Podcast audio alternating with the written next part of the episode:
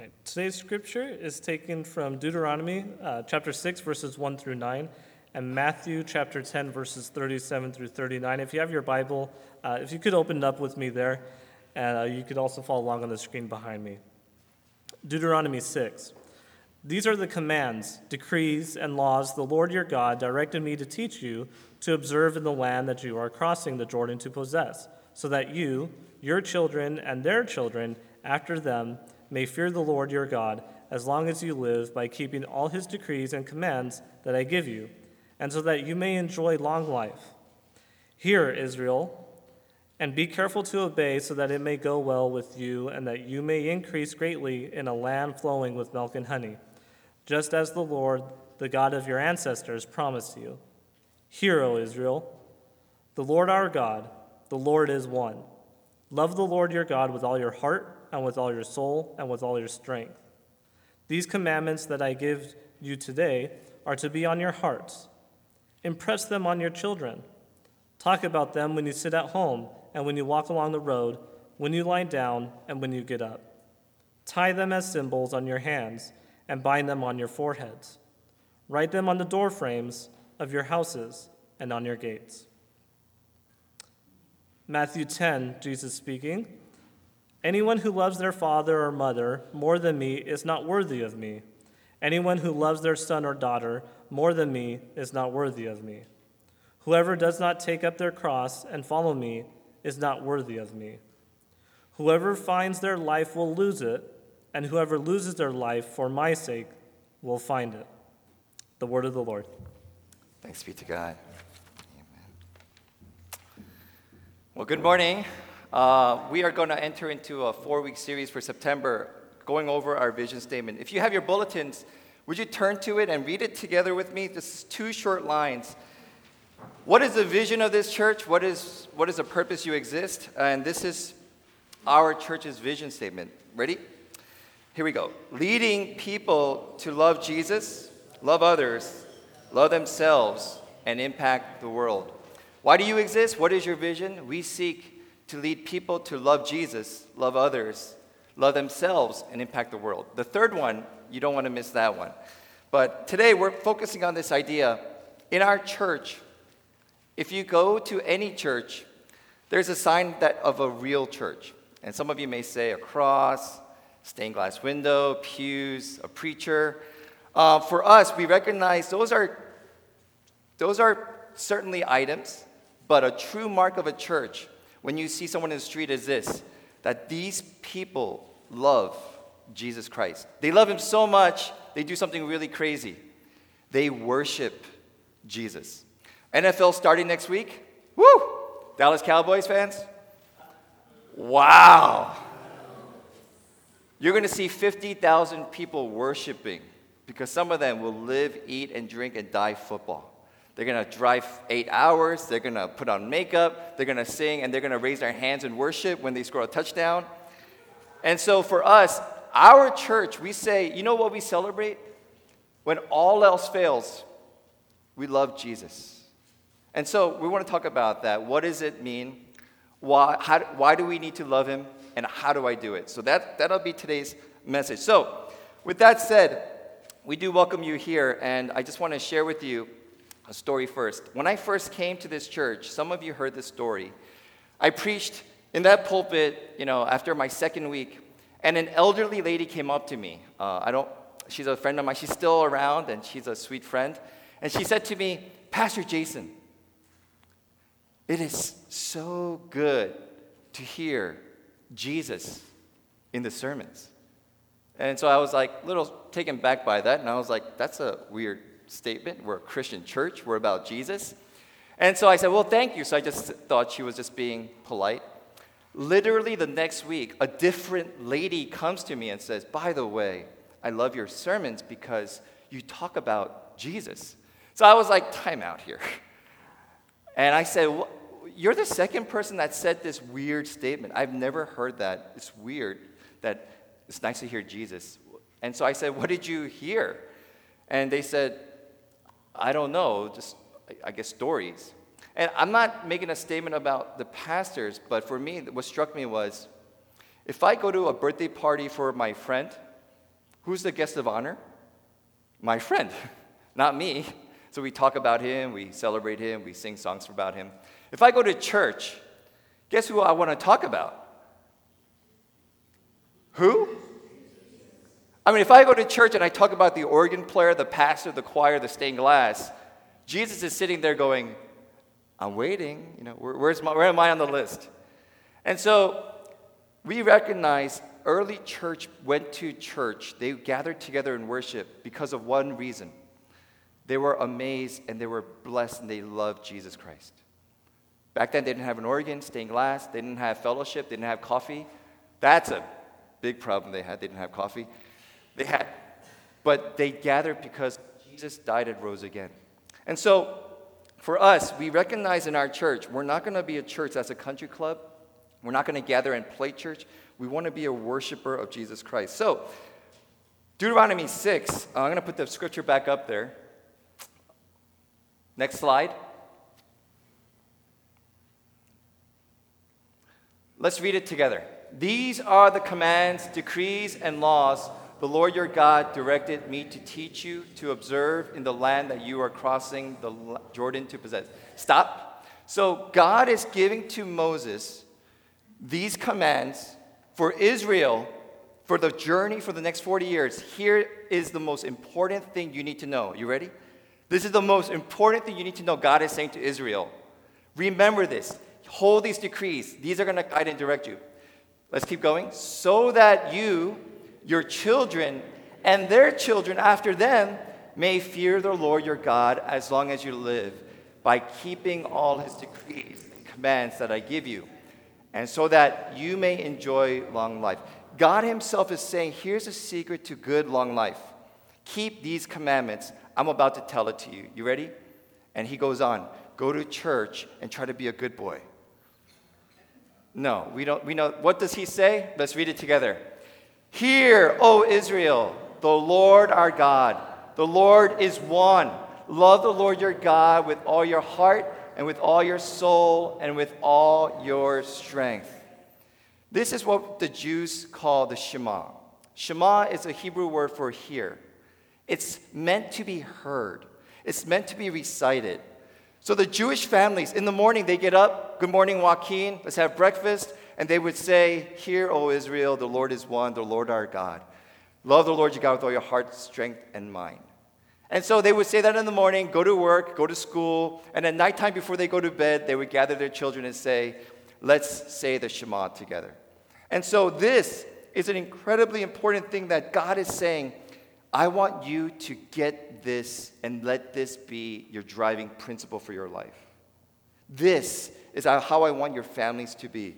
And so Shema was spoken. And the first question I have, I'd like to be a critic of the Bible. Yeah, I want to play the devil's advocate. And this question came up in me Can you command somebody to love you? Like, does that ever work? Like, Kathy and I dated, but for a year, she would not date me. And if I ever said to her, I command you to love me, I would have two black eyes every week. I would have had been a laughing stock. Can you command someone to love you? You, you can't. Unless maybe we have a wrong definition of love. Because in the Bible, it defines a love this way. Can you say agape? You know what agape? It's God's love. It's most described in your, one of your favorite books in the Bible, 1 Corinthians 13. Love is patient, love is kind, does not envy, it does not boast, it is not self seeking, it is not rude. And it goes on. When you look at 1 Corinthians 13, do you see the love that we find in social media and the world today where he made my heart flutter? No. In fact, agape is the love that 1 Corinthians 13 is saying. You love out of your will, not out of preference and comfort and ease. True love is unconditional, sacrificial love. You know, Jesse's, Jesse's a good friend of mine. He's a great pastor. We're riding, walking down the street, and a bus comes, and Jesse doesn't see it. And he's about to get hit. So what do I do? I get my camera, so I sure I catch it on Snapchat and post it to people. No, I don't do that. I jump in and I push him out of the way and I take the bus. Out of what? Love. Does that love feel good? Getting hit by a three ton bus? No. So, love is not this emotion, it's this commitment, the will. And God is saying, Do you love me in that way? And He's commanding us, not out of emotion, but for your will. Would you submit willfully, obedience, and trust and love for me? That is the command in Shema.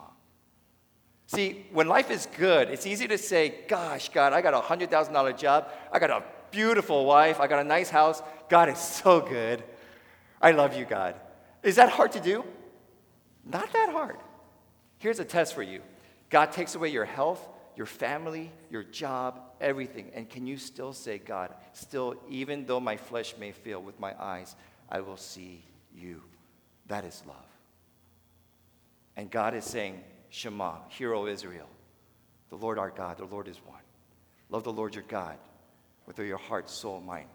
So he goes on, and there's three truths of Shema, you know, that I want to just share really quickly. One is, it says, God is one. Can you say one God? One God. I mean, simple as that. Now, for you and me in a Judeo Christian world, any of you worship a wooden statue this past week? Uh, actually, some of you are like, I, that be. You're welcome. You're welcome. If you did, no judgment here. But in our world, in America, no one bows down to other gods. We're like, oh yeah, God is God. I'm an agnostic. But in the Jewish world, they had so many gods, they were collecting gods as they journeyed, like statues, poles, stone objects. And in that culture, God is saying, here's the truth that I need you to know. There are thousands of gods, but there's only one true God, and I am He. And so, what a fascinating truth. God is telling us in the Shema, guys, there is no one worthy of your worship other than the Lord God Almighty. Amen? Amen? I'm going to say that one more time to the 21st century church. There is no one worthy of all your worship, life, and death other than the Lord God Almighty. Amen? Amen. Now, here's the problem we don't really settle into that every day. And the Shema is saying, we're going to choose to say, we will worship one God. We're going to touch upon that in a moment. Two, the Shema is saying, worship of God is not a 10 o'clock service or 11:30. Worship of God is life. Can you read that with me? Worship of God is life. Worship of God. So I want to show you this picture that Campus Crusade uh, uses for. This is usually the life that every human being lives. This is from Campus Crusade for Christ to show a graphic visual of here's how you live sometimes. Who's in the middle of that whole circle? The circle is a life. Who's sitting on the throne? The day you're born and you go, change my diaper, wah, wah, wah, we start on that throne. I put it in my pants. I need to eat, wah, wah, wah. What are those blue dots? Those blue small dots are all the interests my, my hobbies, my job, my, my friends, my golf, my tennis. And they're all around me, pleasuring me. And where is Jesus Christ and God from the beginning? Way out there. Because if he comes in the circle, I'm not in control. This is what we call a self centered, sinful life. And this is a life that you don't even have to try to live by default when you don't walk with God. The default goes into this. So, this, what does a Christian life look like? It's this. When worship of God is everything, the next slide, it's a Christ directed life. Jesus is at the center of my life. Jesus is who I serve, and I'm at the feet. Every circle in my life. Can you worship God through golf? You betcha. You can when it's in reference to God as a center of your life, and that's what He makes you do. I know a lot of Christian golfers. One of them is a family member of our church Korean worshiping group. Christian, golfs, but that's his calling, and he worships God, and he lives his life as a golfer. He doesn't live his life for golf, he lives his life for Jesus through golf. Very big difference. Uh, one of my favorite baseball players, Aaron Judge. He's not doing that great right now. Every time before the game, he goes into the middle of the field knowing people are yelling his name, and he reminds himself, you know who the king of my life is? It ain't baseball. He gets on his knees and he prays, Jesus, this is your game. I get to play and live my life worshiping you. And he does that. This is what it looks like in the Shema to live your life as God as a center. And he will guide and direct all of that. So God doesn't want to share the center of your life. Some of you are like, I'm going to talk about this later God, family, and country. You, how many of you heard that? I heard it through country songs, I heard it through all these things. We're like, what do you live for? And we say, so noble. I live for God. I live for family. And I live for country. And so here's an article from Washington Post, March 20th, 2015. You ready? God, family, and country might make for a good country music song, but that's not really how most Americans see the strongest influence of their personal identity. The real order is 62% say, My family comes first, followed by being an American, 52%. Religious faith, all the way down 38% by the Barna Group research.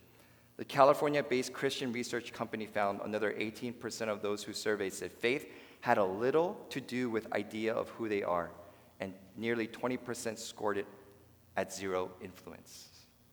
We say that because it sounds good God, family, faith, uh, family, and, tr- and country, but reality we lived by predominantly worshiping, adoring, and living for our family.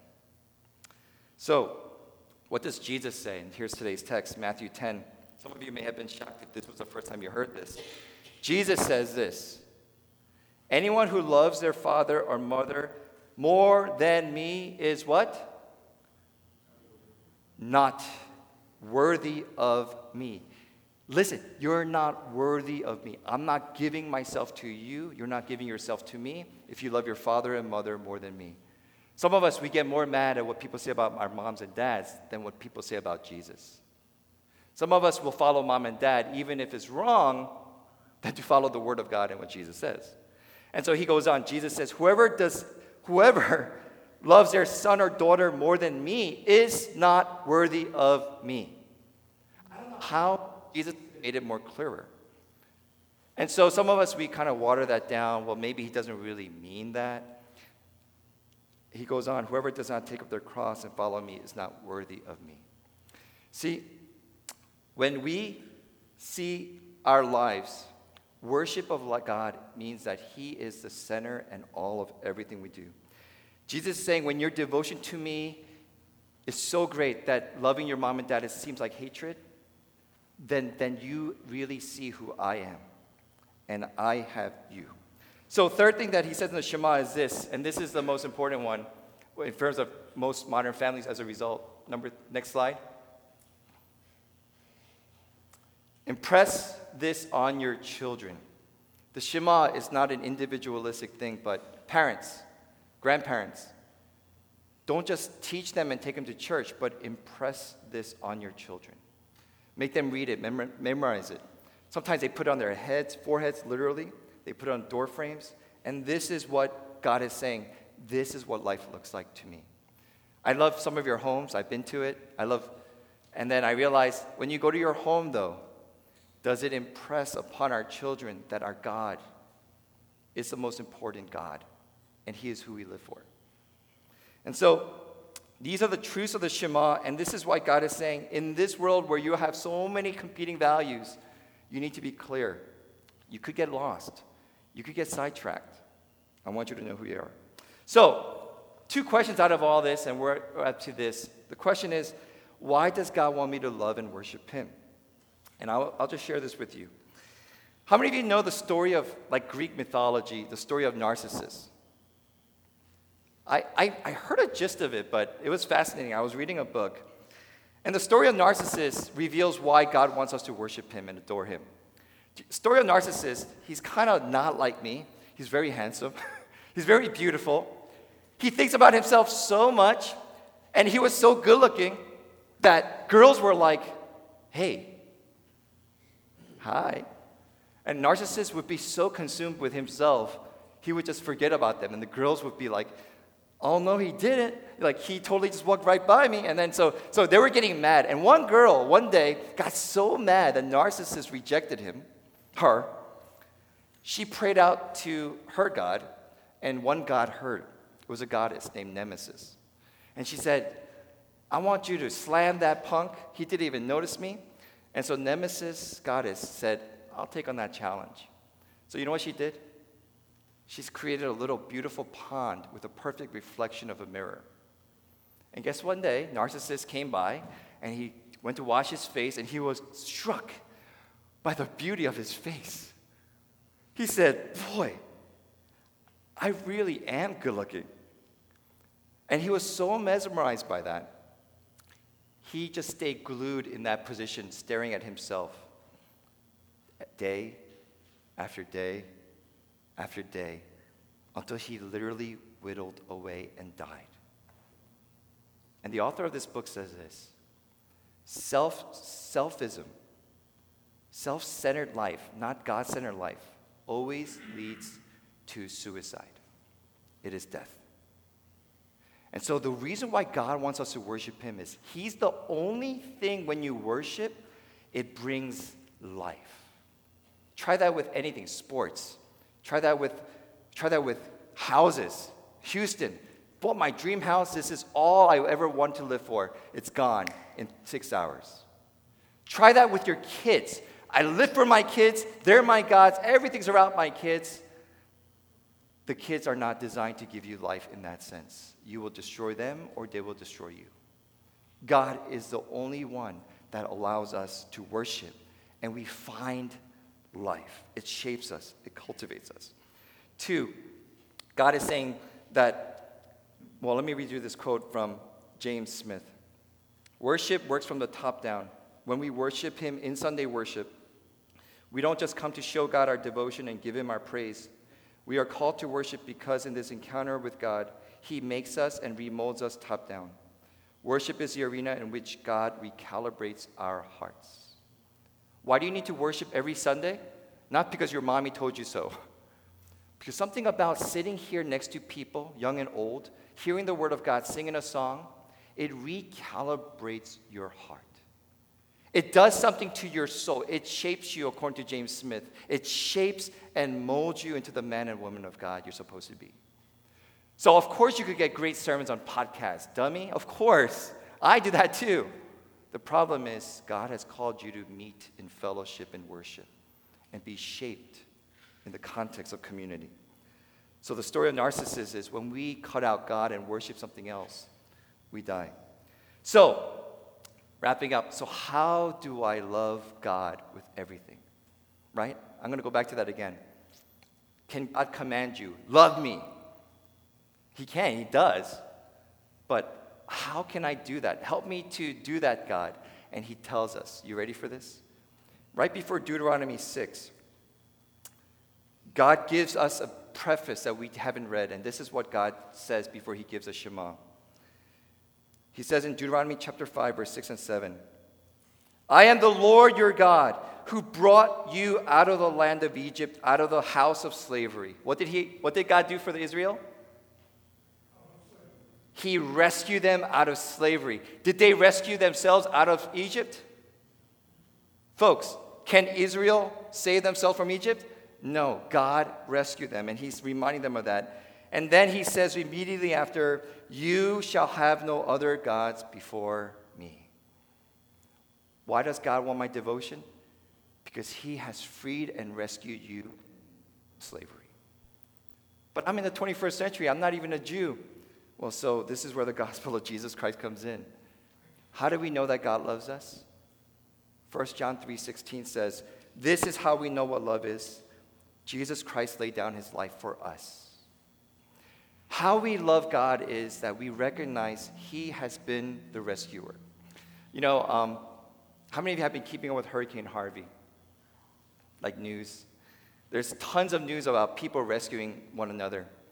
Um, elderly lady Chick fil A employees, I think, um, got a phone call, and someone had a senior mom who couldn't get out of the murky water.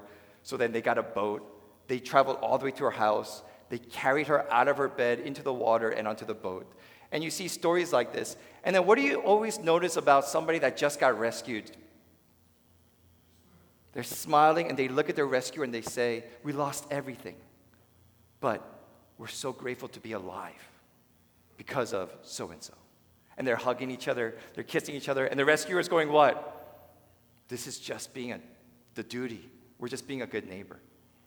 There's something fascinating about being rescued that makes you draw love and devotion to your rescuer. The reason why church doesn't love Jesus as much, we think we rescued ourselves.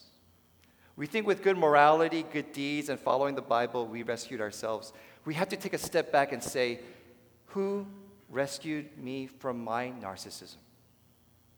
Who rescued me from the judgment of God? Who rescued me from depression, sadness, and hopelessness? And the answer Jesus is saying to us is, I have loved you with an everlasting love. I have rescued you. I have forgiven you. And I have given you this life. So 1 John 4:19 says this, why do we love? We love because he first loved us. So, CPCLM, what an awesome vision statement. Why do we exist? First, to make sure people fill up the pews. No. Why do we exist? To make sure we have a beautiful building and the grass is green. We exist first and foremost to love and worship and adore and have an undivided heart for our Savior and our rescuer, the one who saved us from something that we could not save ourselves Jesus Christ. And this is why we sing, What a beautiful name it is. This is why we just sang Amazing Love.